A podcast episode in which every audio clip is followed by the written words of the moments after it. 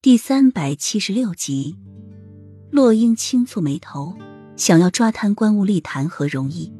这都是几千年遗留下来的问题，就是到了二十一世纪的时候依然存在着。这个，洛英实在为难。那些他还是抄袭高考的，这怎么抓贪官污吏？他还真没从二十一世纪中找到。就算找到，放在这古代也是不可行的。怎么见到朕就说不出来了？齐盛瑞看洛英这副为难的样子，声音一沉：“朕给你一天的时间，想到了，朕赐你一块免死金牌；若没有想到，朕考虑再给太子宫的宫女和太监换一批。”简直就是威胁，赤果果的威胁。无论怎样，对他都没有害处。想到了，他就有办法治那些贪官污吏了；想不到了，正好可以把他的暗卫安插进来。真是只狡猾的狐狸！洛英牙齿磨得嘎嘎响。皇上一走，洛英就立马扑过去咬慕容锦。如果他早点告诉他皇上来这了，他至于落到这种进退两难的地步吗？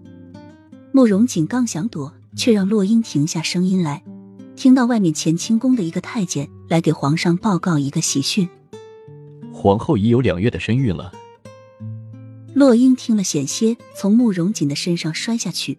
皇后又怀孕了，她怎么有种不祥的预感？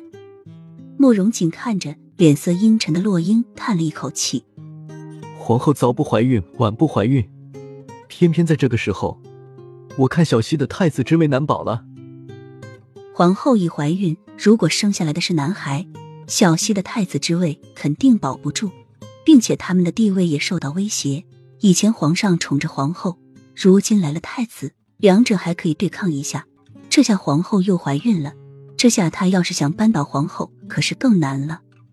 不过他担心的却不止这个，他怎么觉得皇后突然怀孕显得那么的毫无征兆，有点奇怪。六年前又没怀孕，吃了他做的新年糕之后，孩子就没了。那糕点里他真的没有下药，但是又没缺一口咬定是他，还要残忍的杀害他肚中的孩子做代价。这一切的一切，细想看来，多么像是一个精心布置好的局。那样自然是有人要陷害他，唯一的一个人就只有幼梅。但是他就算陷害，也不会拿自己孩子的性命啊，那多么的残忍啊！